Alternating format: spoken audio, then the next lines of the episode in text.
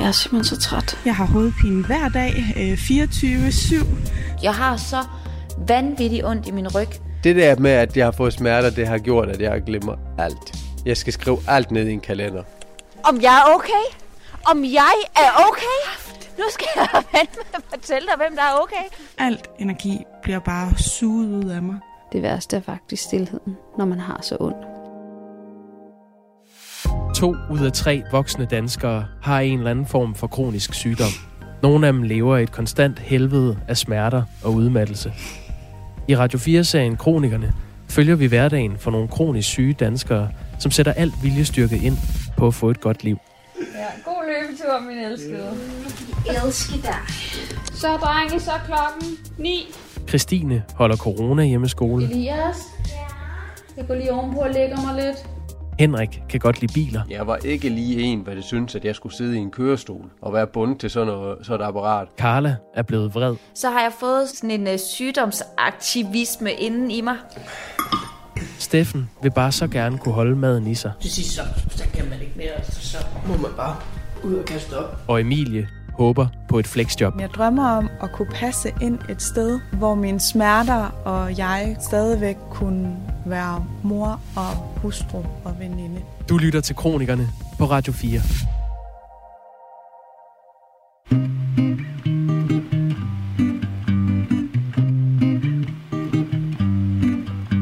I dag burde Karla egentlig have en god dag, men det har hun ikke. Langt fra. Karla lider af rygsøjlegigt, kronisk tarmbetændelse og endometriose, og lige nu smelter alle smerter rundt i kroppen. Karla er 35 år, bor uden for Vejle med sin kæreste og sønnen Hans, som går i 0. klasse. Det er mandag den 8. februar. Første dag, de små børn må komme i skole efter anden omgang lockdown. Jeg har lige afleveret Hans og er kommet hjem. Jeg har lyst til at sige, at det snestormer udenfor. Det er fuldstændig vanvittigt. Jeg har det af helvede til i dag. Så er det sagt på en rigtig, rigtig pæn måde.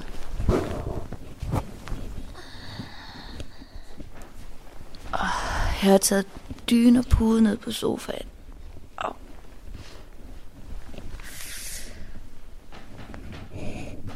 Åh, hvor satan. Og her skal jeg så være i dag. Og det er bare så fint.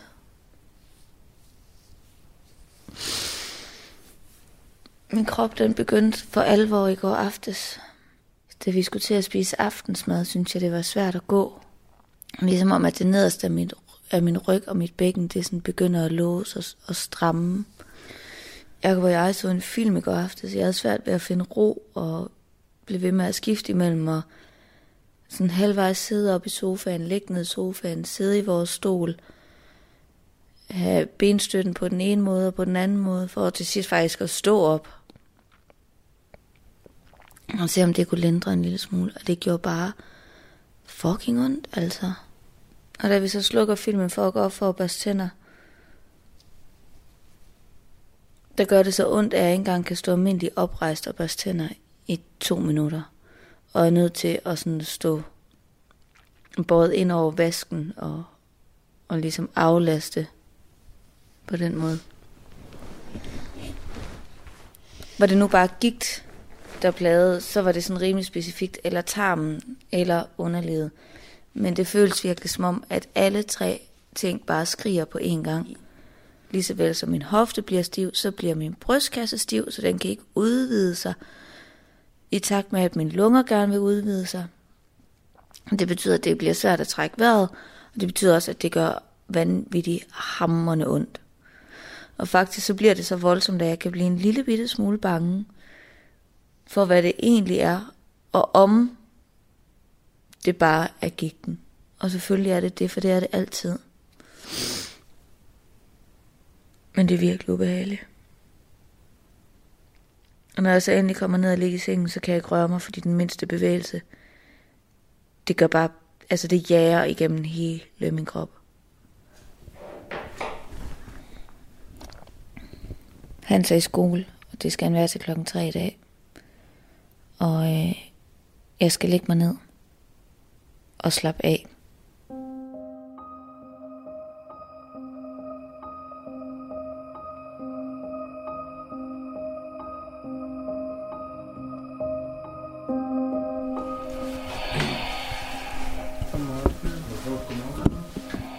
Lige var sammen med far? Det er helt mærkeligt, at vi står op først.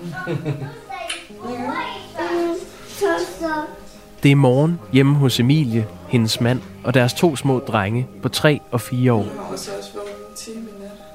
Drengene var helt små, da Emilie for godt to år siden var ude for en trafikulykke, som gav hende kroniske smerter i hoved, nakke og skuldre. På trods af smerterne har Emilie høje ambitioner som mor.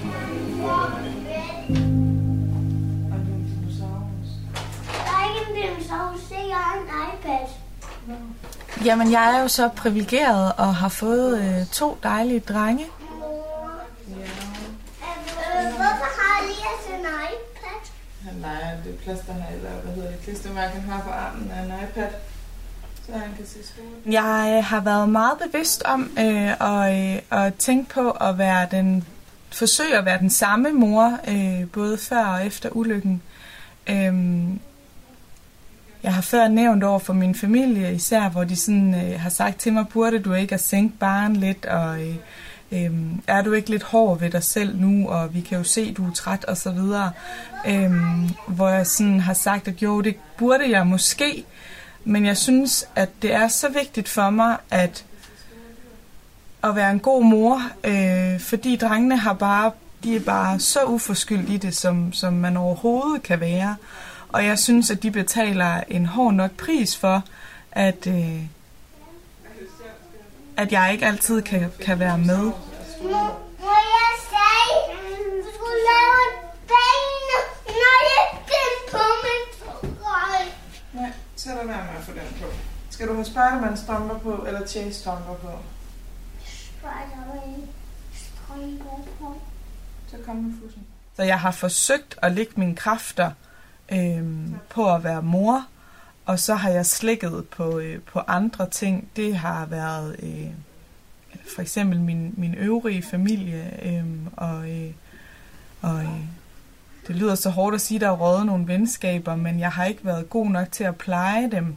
Men der, jeg bliver nødt til at, at, øh, at fordele ressourcerne over, hvad jeg kan, og det har været virkelig vigtigt for mig at være mor med stort M. Det er virkelig vigtigt for mig, at vi er en familie. Så øh, når Benjamin har fri, og drengene har fri, og vi er sammen, alle sammen, altså så, så er vi sammen. Fordi livet er nu. Jeg ved ikke, hvad der sker om et kvarter. Jeg ved ikke, øh, hvor jeg er henne i morgen. Elias og Isak, er der nogen, der vil have havregrød? Mig, ikke mig. Ja, fordi jeg har... Fordi jeg kan godt spise min havregrød. Nej, det vil du så gerne spise. Jeg har købt noget yoghurt også. Lille yoghurt. Ja, det er ikke små yoghurt. Det er en, en, en yoghurt lige så stor som mælken. Men bare lidt tykkere. Når jeg har taget et valg om at være, øh, være mor med stort M, trods øh, det, at jeg lever med kroniske smerter, så koster det jo noget, kan man sige. Jeg, øh, jeg har svært ved at stå op om morgenen øh, grundet smerter, og jeg er stiv i hele kroppen, og jeg kan godt mærke, at det tager noget tid, inden at kroppen ligesom er der, hvor mit hoved gerne vil være. Men jeg er nødt til at stå op og være en del af familien, fordi øh, det kræver drengene. Og på den måde vil jeg sige, at jeg er meget taknemmelig for at, at have mine to drenge, fordi de ligesom minder mig om, at, at livet gør ondt, øh, men at det er værd at stå op og komme i gang. Når uret bipper, er der mad. Jeg har ondt i min mave. Skal du ud og lave pølser? Så er der meget med. Skal sådan noget. Nej, Elias og Isak, vil ikke være søde og vente?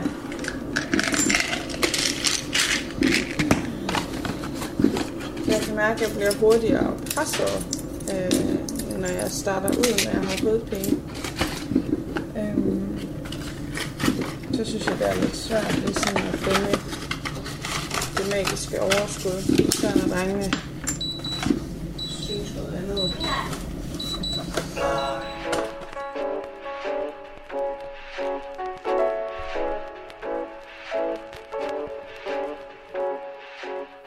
En gang var 31-årige Steffen en lynhurtig mand på fodboldbanen. Så blev han kronisk syg af slid og ledgigt og fik betændelse i bruskvævet. Nu er Steffen førtidspensionist og bor i Odense med sin lille datter Alberte. Han har ondt i sin led hver dag og er blevet delvist afhængig af krykker. Steffen vil rigtig gerne i behandling på et rehabiliteringscenter, der hedder Sano. Men før han kan blive henvist til Sano, skal han i fysioterapi. Det er mandag den 25. januar, og solen skinner. Alberte sover til middag, og jeg kan øh, ja, tænke at sætte mig lidt ud på terrassen og drikke en kop kaffe, hvis ikke det er alt for koldt. Men jeg går i shorts over rundt, så må ikke jeg lige kan klare det. Så er der faktisk allerede øh, kommet brev og en indkaldelse til øh, ja, et forløb hos øh, sådan et behandlingscenter med fysioterapi. Øh, forhåbentlig bliver det godt, og jeg får en masse ud af det. Men der er også sådan en, en frygt i mig, at presse nu kroppen for meget, og risikerer nu at få en reaktion, øh, og ja, enten smerterne bliver ulidelige, eller hvad nu hvis sygdommen blusser op, fordi jeg har presset kroppen langt over, hvad den egentlig kan holde til. Og det er svært at vide, hvordan, hvordan det bliver, fordi jeg har jo ikke gået igennem sådan en intens forløb. Jo, jeg har gjort det, da jeg spillede fodbold selv, med genoptræning. Men der havde jeg et mål om at komme tilbage på fodboldbanen. Jeg har jo ikke rigtig nogen mål nu, andet end at få det maksimale ud af min led. Få det maksimale ud af det, de tillader. Øh, og hvad er det? Altså, det aner jeg jo ikke. Jeg har, har erfaring lært, at det, man skal passe på med ikke at tænke alt for meget, og tænke på alt for mange ting på samme tid. Øhm. så tænker man så hurtigt sindssygt. øhm. men nu tænker jeg i hvert fald lige at sætte mig lidt ud og lige at ja, slappe lidt af inden øh, tornadoen vågner ikke.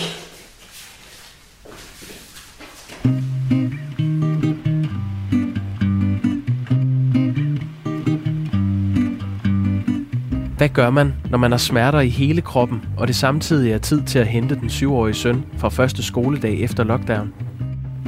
Carla hiver sig selv op ved håret og lader som om. Klokken den er fem minutter i tre, og øh, jeg skal op og hente hans. Jeg har ligget på sofaen hele dagen, og har det bare ikke en skid bedre. Øhm, jeg ligner en, der er mere død end levende.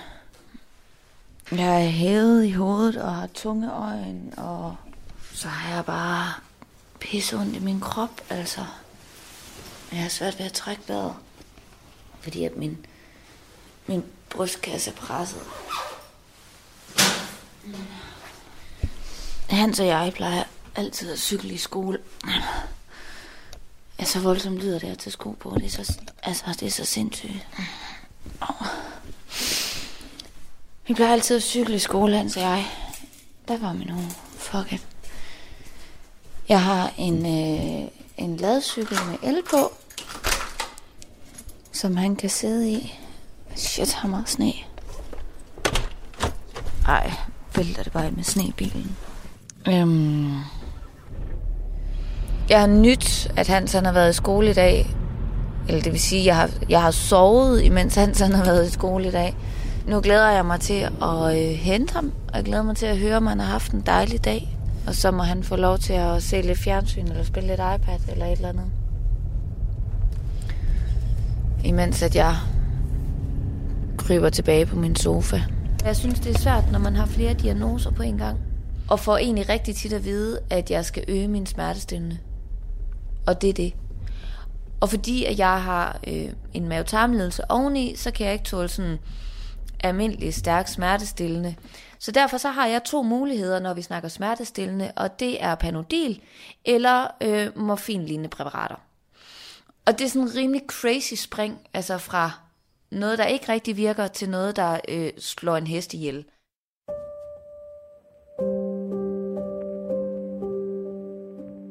Jeg har for tre år siden, tænker jeg, øh, været fast på morfin.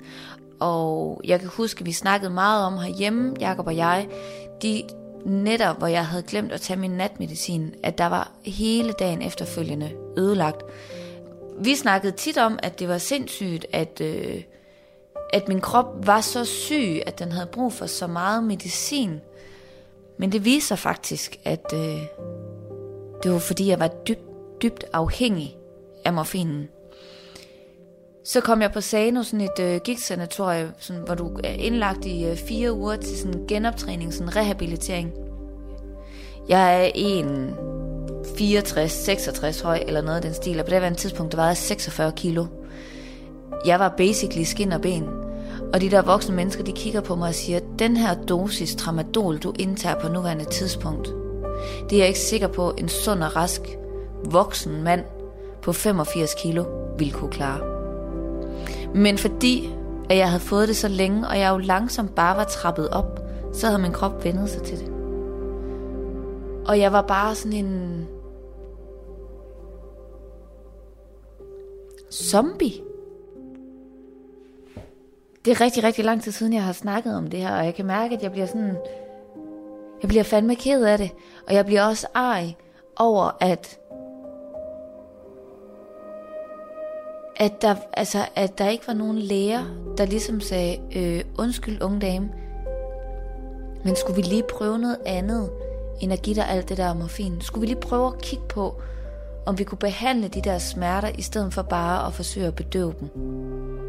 Det er fandme skræmmende altså.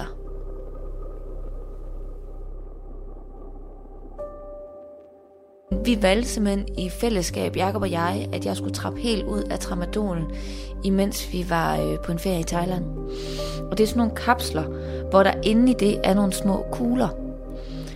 Og Jakob og jeg, vi sad op på hotelværelset, og så skilte vi de her tramadolpiller ad, eller kapsler. Og så halverede vi øh, det antal kugler, der var i, og, og så slugte jeg dem, i stedet for at sluge en hel kapsel. For ligesom at komme længere og længere ned. Long story short, det lykkedes mig at trappe ud af tramadolen, og øh, jeg tror ikke, jeg er ikke sikker, jeg vil ikke lægge hovedet på bloggen, men jeg tror ikke, at jeg har taget en eneste tramadol siden. Jeg vil betegne mig selv til at være ret dygtig til at tage en maske på og fake it till you make it. Jeg kan også mærke, at lige når det kommer til Hans, så sker der simpelthen... Oh. Ah. Så sker der simpelthen et eller andet inden i mig, at jeg kan, jeg kan sidde i bilen eller stå uden for skolen og have nok så ondt og være nok så smadret. Men lige så snart han er der, og, og jeg ligesom skal, skal være noget for ham, så er det ligesom om, jeg formår at tage en maske på, eller hanke op i mig selv, eller sådan skubbe smerter og træthed lidt i baggrunden. Så var vi ind i bilen. Når det så er sagt, så er jeg slet ikke i tvivl om, at han ikke er i tvivl om, at jeg har en dårlig dag. Sådan. Han kan se det på mig, og han kan mærke det på mig. Perfekt. Nå, drenge, hvordan var det at være tilbage i skole? Godt. Lidt sjovt. Lidt sjovt og godt. Det var dejligt. For jeg har jo leget med alle som næsten. Nå, har du noget at lege med alle børnene i klassen i dag? Næsten. Næsten. Ikke så højt, ja. Hvad så, vi kan høre mig? Jeg kan godt høre noget sådan der. Hvor jeg, hvor jeg sådan laver en maveplasker. Maveplasker! I sneen, eller hvad? Ja. Fed. Du skal huske din skoletaske, Hans. Ja. Godt. Og jeg min skoletaske. Og den skal du også huske, August. Prøv lige at se, hvordan det har blæst sne her i dag. Det er helt vildt. Man kan jo ikke se trapperne. Nej. Jeg skynder mig lige at skrive en besked til din mor, August. En af de ting, jeg nok er allerbedst til at øve mig allermest på, det er at fake. Og simpelthen bare lade som om, at jeg har det godt. Ligesom nu, når jeg henter drengene. Det er Mette. Hej, det er Carla. Hej, Carla. Hej, jeg vil bare fortælle dig, at jeg har taget dit barn med hjem fra skole. Ja, det er så fint. Jeg kører lige forbi og henter Alba, så jeg er hjemme lige om 5 minutter, så er du stå op hjemme hos os. Ja, ja, men de er gået indenfor og har smidt alting og er i gang med en leg, så... Øh... Don't worry. Vi har aftalt med ham, at når du var hjemme, så kunne vi lige sende ham igennem hækken. Ja, ja. Vi snakkes bare ved så. Det gør vi. Det er godt. Hej. Hej. Øh, Hans. I må helt vildt gerne lave Just Dance, men jeg synes, vi skal tage med ind på. Nu er vi kommet hjem, og der er blevet ringet til en mor, og der er blevet, drengene er blevet sat ind på værelset, og jeg har ramt sofaen igen. Så øh, ja, nu er jeg faktisk klar til at tage en lur på en times tid, hvis det skulle være. Den tror, at jeg starter forfra. Nå, skal vi prøve at se, hvad der sker på den her? Jeg vent nu lige lidt. Sådan der, så skal du skrive koden. Husk at lukke døren. Tak, ven.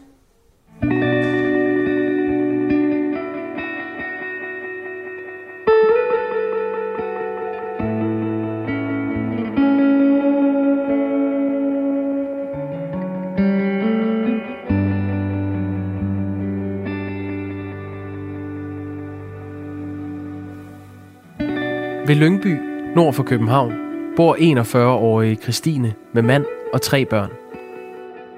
For 12 år siden gled Christine på gulvet og fik piskesmæld. Senere faldt hun ned ad en trappe og ødelagde sin ene skulder. I dag kan hun kun klare tre timers flexjob om ugen, og hun har smerter døgnet rundt. Heldigvis har Christine gennem sit pensionsselskab en forsikring mod mistet erhvervsevne, som indtil nu har dækket hendes manglende indtægt. Men det er en kamp at få pengene. Det har været et rigtig, rigtig grimt forløb, som har sat store og dybe spor i mig. Fordi at det er så altafgørende, at øh, jeg får den her udbetaling. Det er den, der danner det fundament- fundament under os, som vi har. Jeg har lige måttet sætte mig i bilen og køre ned og hente nogle kladehæfter til børnene. Men øh, lige inden jeg gik ud af døren, der fik jeg en notifikation på min telefon om, at der lå en besked fra mit forsikringsselskab. Og øhm, jeg ved i virkeligheden nok godt, hvad det er. Men øh, uanset det, så får jeg bare sådan en knude i maven. Følelsen er sindssygt ubehagelig. Og jeg kan bare mærke, hvordan at det, det hele kører rundt i kroppen på mig. Nu har jeg altså været udsat for en to-tre gange, at øh, de, øh, de simpelthen stopper udbetalingerne, og at øh, de siger, at jeg er ikke er syg. Og at sige, at jeg ikke er syg, det er så uordentligt. Det er så unfair. Fordi hvis jeg kunne, så havde jeg arbejdet. Hvis jeg havde kræfterne og ingen smerter, så havde jeg arbejdet. Og nu blev tingene sådan, sådan som de nu er i dag, at jeg har et flexjob på tre timer om ugen, og det i sig selv har jeg fundet balancen i. Men at de så kommer og siger, at jeg ikke er syg længere, eller at jeg godt kan varetage et arbejde på under, normale vilkår på 37 timer plus, det er jo, det er jo ukorrekt. Det har været så gralt, at øh, jeg har måttet have en advokat på, som har kostet urimelig mange penge. Og øh, jeg har vundet over dem i øh, ankenævnet for forsikringer, og øh, de har heldigvis, det er faktisk sådan, så forsikringsselskaber ikke behøver at lytte til ankenævnet for forsikringer, men det har de heldigvis gjort, rettet sig efter det, og lyttet til den kritik, de er kommet med. Nå, nu er jeg nede på skolen. Jeg skal ind og hente de der hæfter. Jeg fik en mail for to dage siden i min inbox, hvor de skriver til mig, at de igen vil sende mig til en undersøgelse hos en speciallæge. Og øh, det anfægter jeg jo selvfølgelig med det samme, fordi at de undersøgelser, som man bliver sendt til, det kan godt være, at det ikke lyder af noget i en rask persons ører, men det har så store konsekvenser for mig at tage til de her undersøgelser, fordi at man skal lave nogle øvelser, og man skal vise, hvor langt man kan bevæge øh, både nakke og arme og ja, hele kroppen, hvilket er forståeligt nok, fordi man er hos lægen. Og hør mig sige, at jeg kan godt tåle at skulle undersøges, og jeg kan godt tåle at skulle til de her læger. Men der, hvor grænsen går, det er, når jeg igen, igen, igen sendes til en speciallæge for at lave den samme undersøgelse. Og jeg er jo ikke nysyg længere. Jeg har været syg igennem 12 år med kroniske smerter. Så derfor så står der jo i alle journaler, som forsikringsselskabet har modtaget, står der jo tydeligt, at patienten, eller borgeren, eller hvad de bruger af udtryk, Christine er svær kronisk smerteramt, uden muligheder for forbedringer og uden mulig tilbagevendelse til arbejdsmarkedet under normale vilkår. Og når jeg så igen skal det her igennem, så bliver jeg simpelthen så ked af det. Og det har været sådan i mange år, at det, når jeg fik et brev i postkassen fra dem, så blev jeg fysisk dårlig, fordi jeg føler ikke, at jeg bliver behandlet som et menneske. Jeg føler, at jeg bliver behandlet som bare endnu en sagsmappe på deres skrivebord. Øh, og jeg føler i virkeligheden, at de går ud fra, at man ikke er reel eller ærlig, eller kald det, hvad du vil. Og det bliver sådan noget med, at man er bange for, øh, er der nogen, der overvåger mig? Og herregud, lad dem dog overvåge mig. De vil kede sig røven ud af bukserne, når de sidder ude i bilen. Og de vil måske endda også få lidt ondt af, at jeg lever et liv, som de på ingen måde ønsker sig. Men det ændrer bare ikke på følelsen i mig om, at jeg konstant skal finde mig i, at de kigger med under dynen. Fordi de oplysninger, de skal have udleveret, det er så grænseoverskridende, og det er så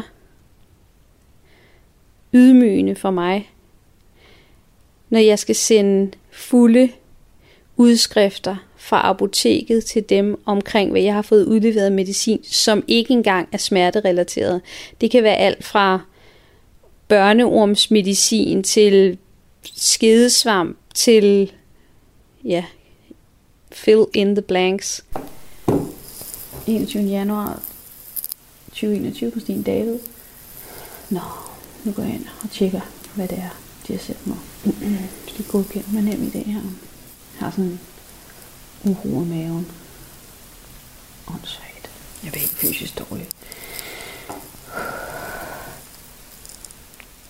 Det var desværre ikke, hvad jeg havde ventet. Øh, jeg regnede med, at der kom en, øh, en liste over tre eller fire speciallæger, som jeg skulle vælge imellem, som skulle lave endnu en, øh, en undersøgelse på mig. Det var i stedet en, en mail om, at de havde fundet en udtalelse i et eller andet journal, i en eller anden journal et eller andet sted, hvor at øh, de udbad, at der blev tilsendt flere oplysninger omkring lige præcis det. Og øh, derfor så ville de gerne vide, hvor, adresse, hvornår, hvad der var blevet scannet, og resultatet heraf. Og det kan man jo ikke fortænke mig i, at de gerne vil. Så, øhm, så det skal de jo selvfølgelig have, men det er det der cirkus med, at never ending story, og det bliver bare ved og ved og ved. Og øh, jeg har jo prøvet før, at de finder et eller andet, som er skrevet forkert, eller ja, de læser. De leder efter hullerne i osten, kan man sige det sådan. Og øh, jeg har jo ikke styr på, hvad lægerne skriver ordret, når jeg sidder der. Jeg får jo også fra journalerne bagefter, og så kan jeg godt gøre indsigelser, når jeg læser journalerne, hvis de skriver et eller andet, der er det sted forkert. Men øhm, det er ikke altid, jeg lige får fanget de små ting heller.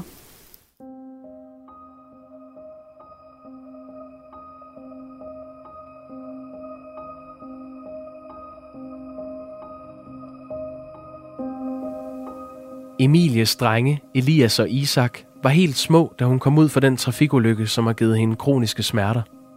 Så drengene har aldrig kendt den mor, Emilie var før ulykken. Og i lang tid fik de heller ikke at vide, at deres mor kunne meget mere før. Nu er klokken blevet 9.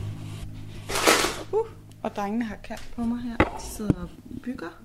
Man kan sige, at Isak han er kun, ja hvad er han? Ni, omkring 9 måneder, da, øh, jeg bliver ramt øh, af, af den her bil. Øhm, så de er jo stadigvæk begge to små. Øh, så det er faktisk først inden her for nyere tid, ja, i det her år, at vi egentlig har fortalt dem, at, øh, at jeg er blevet påkørt. For de har simpelthen været for små til at forstå det. Så derfor har de ikke af gode grunde kunne forstå, øh, at mor ændrede sig. Hej, skat, det er virkelig flot, det du har bygget. Ja. Hvor mange tårne er der, skat? 83.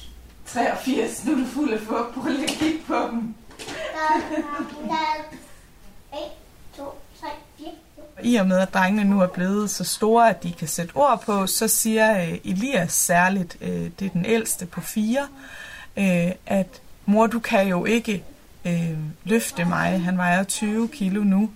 Altså, hvis jeg skulle løfte ham i løbet af en weekend mange gange, jamen, så ville jeg ikke kunne være noget værd overhovedet. Og Isa, hvad for nogle sider skal du på her?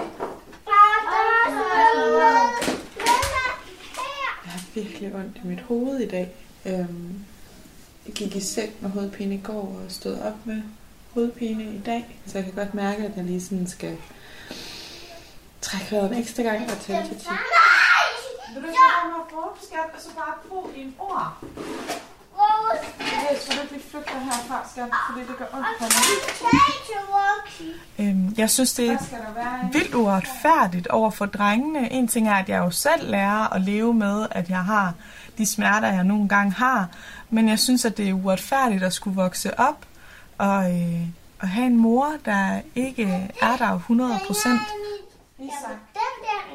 Jeg er ikke med på, hvad du gerne vil. Så, øh, så jeg prøver jo at være med der, hvor jeg kan.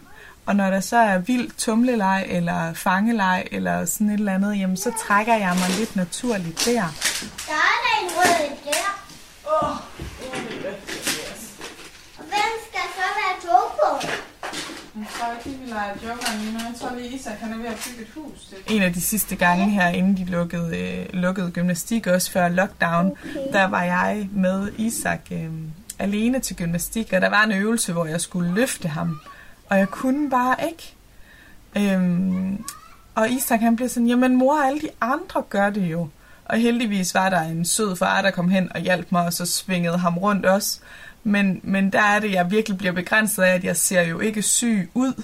Så jeg sådan nogle gange kan være sådan lidt, at I andre må ikke tro, at jeg er en doven mor, eller at jeg ikke vil.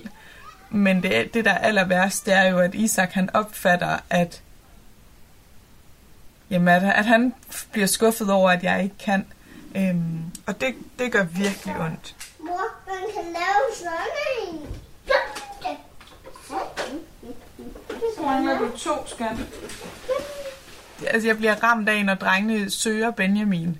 Øh, en ting er, at jeg bliver enormt glad over, at de ved, at de kan gå til ham, og, øh, og at han er en fantastisk far, og jeg kunne simpelthen ikke ønske mig at være, være gift med nogen andre end ham, fordi at han udfylder øh, men virkelig alt det, jeg synes, jeg ikke kan give drengene øh, nok af, det, øh, det giver han. Så det glæder mig selvfølgelig, men jeg ville lyve, hvis det var, jeg sagde, at det ikke rørte mig, at de ikke kom og, øh, og løb hen til mig, når der skulle laves en ny øvelse. Det er, hvad jeg siger, Mås. Du har brugt alle brillerne. Men vi kan have på hende, fordi det er den farve, hun har på. Og det tror jeg godt, drengene eller det ved jeg, at drengene har affundet sig med. En ting, jeg lærte op i smerteklinikken, det var, at jeg skulle sige tingene, som de var. Fordi at børn særligt øh, jo opfatter det hele. Og når man er fire år, så er man begyndt at... Jamen altså, Elias han har spurgt, om jeg skal dø. Øhm, så jo mere jeg kan afmystificere, hvad det vil sige at have ondt i hovedet, øhm, og have smerter på den måde, jeg nu har, øhm, jo mere naturligt bliver det for drengene også. Vil I træne sammen med mig? Nej, jeg vil hellere lave superheltetræning. Vil du gerne lave superheltetræning?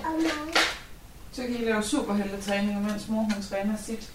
Elias kan godt i, i frustration sådan sige, Æv mor, det er også bare dumt, du hele tiden har ondt i hovedet. Øh, hvis bølgerne har gået lidt højt, altså sådan for sjov leg, eller de har kørt øh, racerløb ude i gangen, eller sådan et eller andet med deres øh, små biler. Og jeg så sådan siger, hey drenge, kan vi, øh, kan vi prøve at, øh, eller mor lukker lige døren, eller kan I prøve at lege inde på værelset, eller er det tid til en ny leg, eller sådan noget. Øhm, og Elias han så siger, øv mor, det er også bare så dumt, du har ondt i hovedet hele tiden.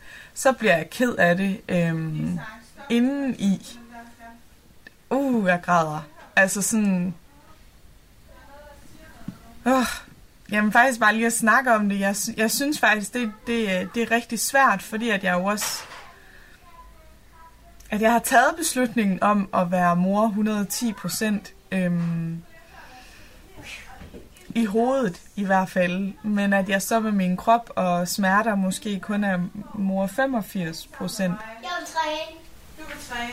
Vil du høre det var ikke det her, jeg havde drømt om. Det var ikke den mor, jeg tænkte, jeg skulle være.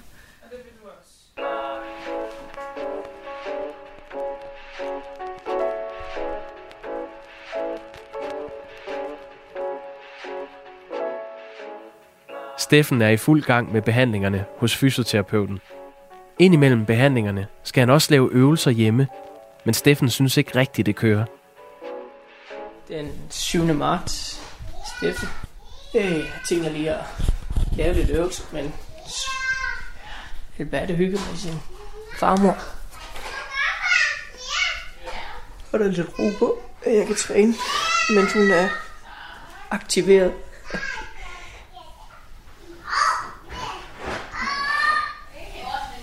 Lidt frustrerende med det her træning, fordi jeg kan ikke rigtig det helt store, så det er bare sådan nogle basics øvelser med bevægelse og køre benene frem og tilbage på den måtte. Og jeg synes ikke rigtigt, det er noget, der rykker. Øh, og det er min fysioterapeut egentlig også enig i. Øh, så det er også bare med til at forstærke de her negative tanker, at man, eller at jeg ikke ja, føler rigtigt, at jeg kommer nogen vejen, og der er sgu ikke rigtig noget, der virker. Far er en træner. Kan du hjælpe? Hej, Frøken. Hvad har du lavet? Vi træner. Kan du sidde der imens? Ja, Okay. Kan du hjælpe? Og trække benene op. Og til side. Til den anden side.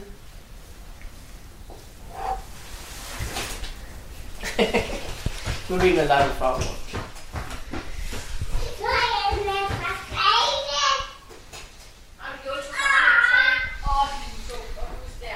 Og det er også noget af det, der fylder, hvordan man ligesom, hvordan jeg ligesom skal forklare en toårig, at jeg er syg og har brug for ro, har brug for at træne. Og at når man egentlig, når jeg egentlig bare ja, vil være på hende hele tiden, ikke? altså, det er skide frustrerende, det her. Altså, føler man op i ens hoved. Vil jeg så meget, men kan så lidt. ja, det er sgu svært, når man er vant til at være, være aktiv og gøre lige, hvad man havde lyst til, fordi man kunne, og nu skal man tænke over det hele tiden. Øh, og så når det her træning ikke rigtig ja, udvikler sig, altså det gør ikke noget godt for hendes tanker, at, at jeg kan se, at jeg ingenting kan, stort set. Men, ja. jeg blev ved.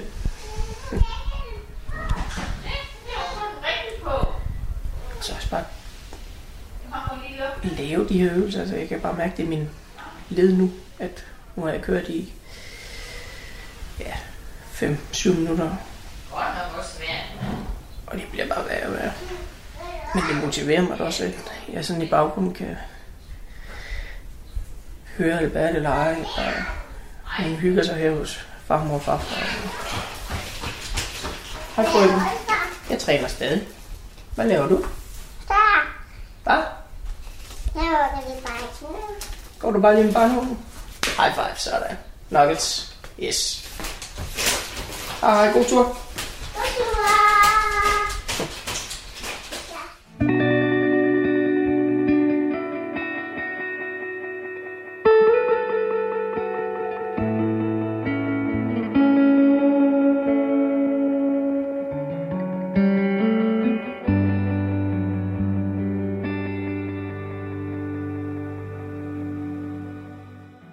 Gennem de sidste 12 år har Christine fået betalt tabt erhvervsevne af sit forsikringsselskab.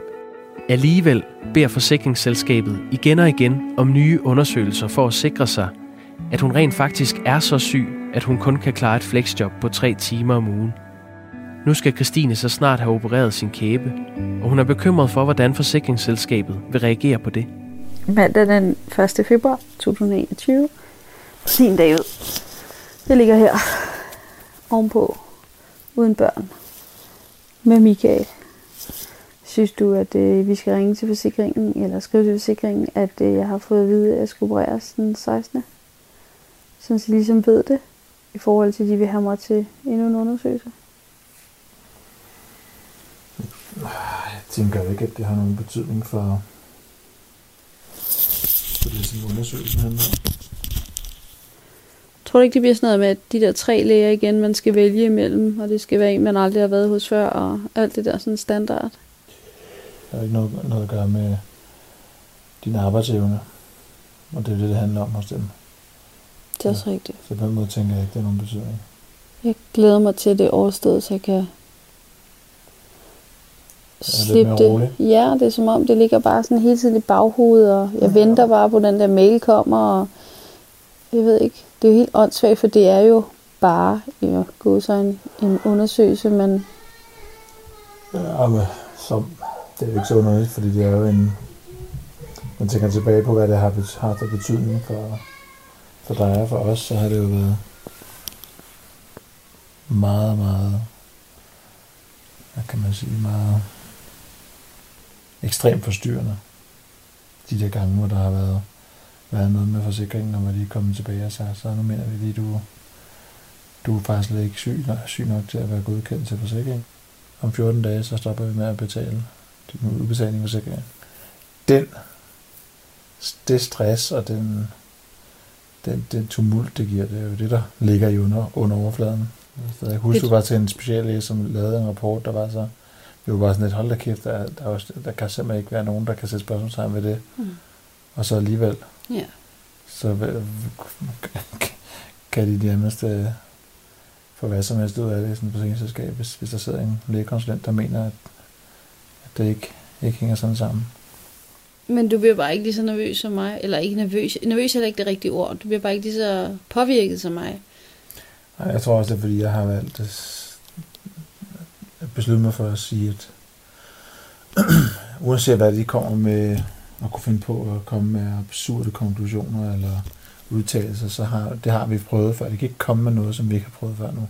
Vi har prøvet, at de stopper med at, at, at udbetale. Vi har prøvet, at de kommer og siger, at vi mener faktisk, at du er god nok øh, helbredsmæssigt stand til at kunne varetage et deltidsjob, og derfor er du ikke godkendt. Alt det, der har vi prøvet. Så, så der er ikke noget nyt. Jeg kan, ikke, jeg kan slet ikke forestille mig, hvad de skulle komme med nu af nye ting, altså som, som vi ikke har prøvet før.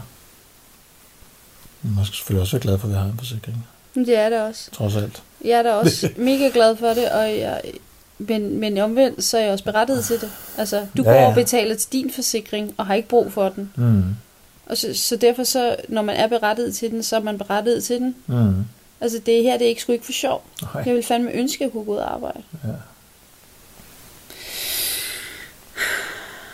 Nå. Jeg får ikke kvalme at snakke Jeg husker som om faktisk, det der med, at den sidste gang, at de stoppede udbetalingerne på forsikringsselskabet, da vi var på ferie.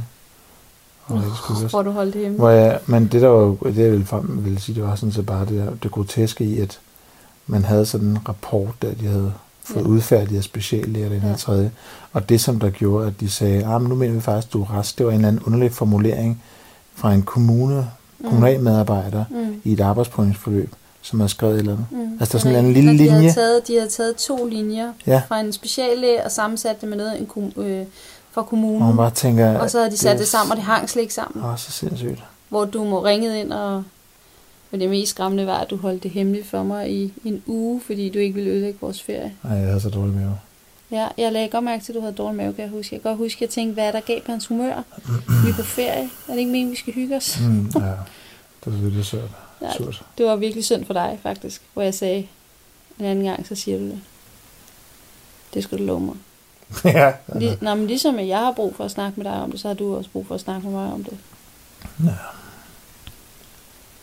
ja, det er det. Tak fordi du altid kys mig. Ja. Det er noget lort. Det er godt, du har så store boksehandsker. Ja. Der er ikke nogen, der skal lægge sig ud mig. Jeg har dig.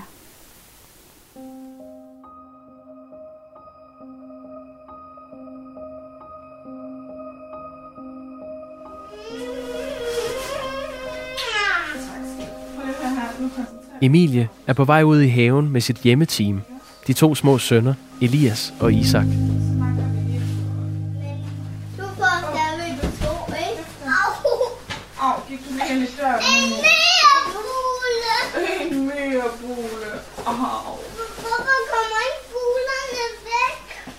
Skatbulerne kommer ikke væk, fordi du laver en ny bule, inden de når at komme væk. De skal nok gå væk, men det tager bare lidt længere tid, end vi regner med. Jeg har også Du en er bare lige lidt uheldig. Jeg har også en bule. Jeg hjælper dig lige. Har du også en bule? Ja. Drengene er... Jamen, jeg er virkelig sådan helt... Virkelig målløs over, hvor godt de takler det hele. Men det er jo også bare deres hverdag. Det er jo ikke sådan... Jo, det kom fra den ene dag til den anden, men vi, vi er jo en familie på godt og på ondt. Øhm, vi hjælper hinanden. Tak, skat. Ikke sådan nogen... Elias, han er den mest betænksomme fyr. Altså, jeg har jo øh, svært ved at løfte. Øhm, så kan han godt sådan være sød og sige, ej mor, skal jeg ikke lige tage den dansk vand for dig, hvis vi har købt sådan en halvanden liter, så Benjamin har været ude at handle, og vi skal have tømt bilen. Hallo, hvem har lige tøj på nu? Mig. Hvem har ikke flyverdragt på? Hvem er det? Mor. Har mor ikke flyverdragt på? Jeg vil faktisk gå så langt som at sige, at drengene lidt af min drivkraft. Jeg tror ikke, at jeg var kommet ud her 10 minutter i 11 uden dem. Øhm, og jeg ved jo, at frisk luft gør det godt. I hvert fald er der højere til loftet på et eller andet måde. Også i forhold til mine smerter er det, er det rart at være udenfor. Jeg synes sgu egentlig, at drengene og jeg er blevet team. De, øh, de forstår jo godt, når jeg har det svært, og når jeg har ondt. Jeg er jo bare deres mor. Ja.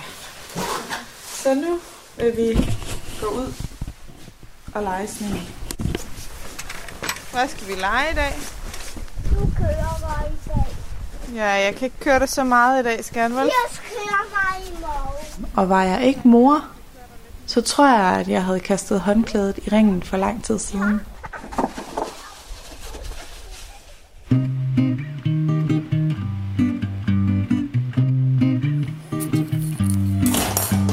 Tirsdag den 16. februar. Det er vinterferie. Jeg står i køkkenet, og jeg har netop bikset øh, aftensmad sammen. Carla har i den grad fået energien og glæden tilbage. Og øh, selvom at Hans han kun har været i skole i en uge, så er det alligevel lidt hyggeligt. Ja, i dag har han besøg af en veninde. Øh, og de render og hygger sig, og det, det er så dejligt. Øhm, min krop, den har for sindssyg energi lige for tiden. Øhm, det er tredje gang, jeg laver mad øh, siden i fredags. Og, og det plejer måske sådan at være øh, to gange, tre gange maks på en uge, at jeg laver mad. Og det er altså kun tirsdag i dag. Øh, jeg har malet vores gang. Jeg har øh, ryddet op. Jeg har sat vasketøj over. Nu har jeg lavet mad en gang til, og jeg skal faktisk til at bage nogle gange boller. Nu kommer der orkester ind i mit køkken. Hej. Har I fundet din mund, Monika? Nej. Den, hun har fødselsdag i morgen. Og jeg har lyst til at sige, at det er helt crazy. Jeg ved slet ikke, hvor al den her energi kommer fra, men det er løgn. Det er helt crazy, men jeg er udmærket klar over, at den energi, den kommer fra de her binyrbarkhormonsprøjter, som jeg fik i fredags. Øhm, jeg er træt, og jeg har sådan lidt svært ved at sådan koncentrere mig og fokusere. Øhm, jeg er lidt svært ved at høre efter, hvad folk de siger, og jeg har også bliver enormt nemt sådan distraheret. Øhm, min krop, den er i virkeligheden mega træt, men på den anden side set, så er den bare sådan dy, dy, dy, dy. Fuld skrald på det hele. Og det er helt vildt fedt. Altså, jeg nyder virkelig, at jeg kan stå op klokken halv otte om morgenen, og så kan jeg praktisk talt være på indtil klokken 9 om aftenen, og så gå i seng og sove, som jeg nu engang sover. Nå, jamen har I lyst til at lave noget? Vi kan jo finde nogle perleplader frem, eller et eller andet. Eller nogle, noget til at lave armbånd, eller nej, ikke rigtig noget. Eller lave armbånd. Lav et armbånd. Vil du også lave et armbånd? Mor elsker armbånd. Mm. Men der er også bivirkninger ved det her binyrbarkhormon. Øh, som sagt, så er klokken et, og jeg er på øh, den tredje trøje i dag, fordi jeg simpelthen sveder så meget under min arm, som er en bivirkning, jeg bare altid får af binyrbark. Og det er uanset om det er sprøjter eller tablet, eller hvordan fanden jeg får det. Så er det bare drønsikkert, at øh, jeg i løbet af kort tid har, har vandhaner i begge armhuler. Og samtidig så ved jeg også godt, at jeg skal, jeg skal passe lidt på, fordi jeg ved sgu ikke, om det er sådan ægte, men, men, men det er som om, at det her binyrbark energi, det er jo det er falsk energi, kan man sige, der er blevet sprøjtet ind, eller blevet produceret. Og hvis jeg fyrer det hele af nu, så har jeg det kun i en uge, hvorimod hvis jeg tager det sådan lidt mere med ro, så kan det faktisk trække sig over lidt længere tid. Men jeg har jo fået de her sprøjter, fordi at der var betændelse i mine hofter, og, øh, og det har helt sikkert hjulpet.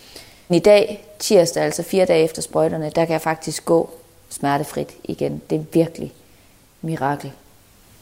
Eller det er det overhovedet ikke, det er bare binyrbarkhormon. Men det virker fandme, og det, det er pisse lækkert, selvom at det er det rene gift at sprøjte ind i kroppen. Og nu her, øh, hvad er det, 4-5 år efter gik diagnosen, så er jeg bare sådan, bring it on. Altså, jo flere sprøjter, jo bedre.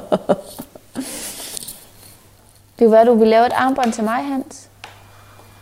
Eller ved du hvad, Hans? Du kunne lave et armbånd til oldemor.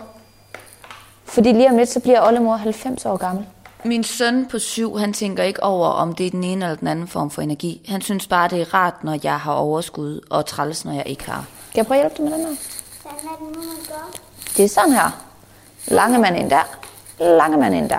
Er det er så meget, den, den syvårige hjerne ligesom fungerer. Min mand, han nyder det.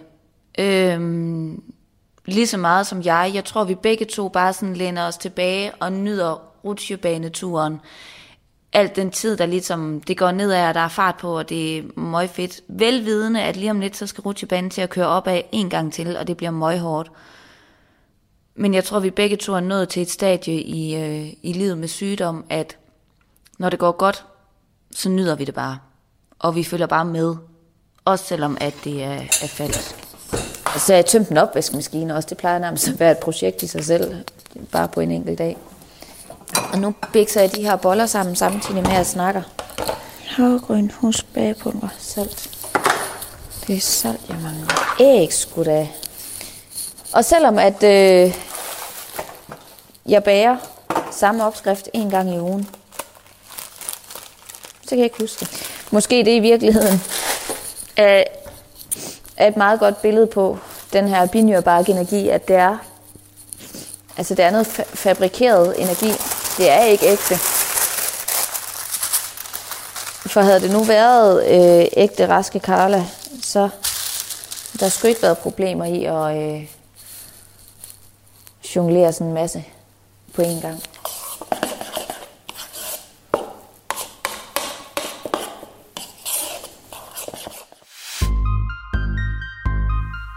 Du har lyttet til 6. afsnit af Kronikerne på Radio 4. I udsendelsen medvirkede Carla Pilgaard, Emilie Aarstrup Sørensen, Christine David og Steffen Jul.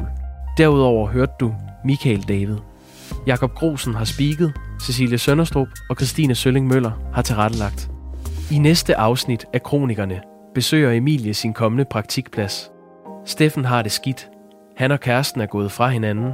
Fysioterapien er nyttesløs. Og så fortæller Henrik, hvordan det lykkedes ham at komme op af et sort hul af depression. Lyt til Kronikerne på Radio 4, i radioen, på podcast eller på radio4.dk.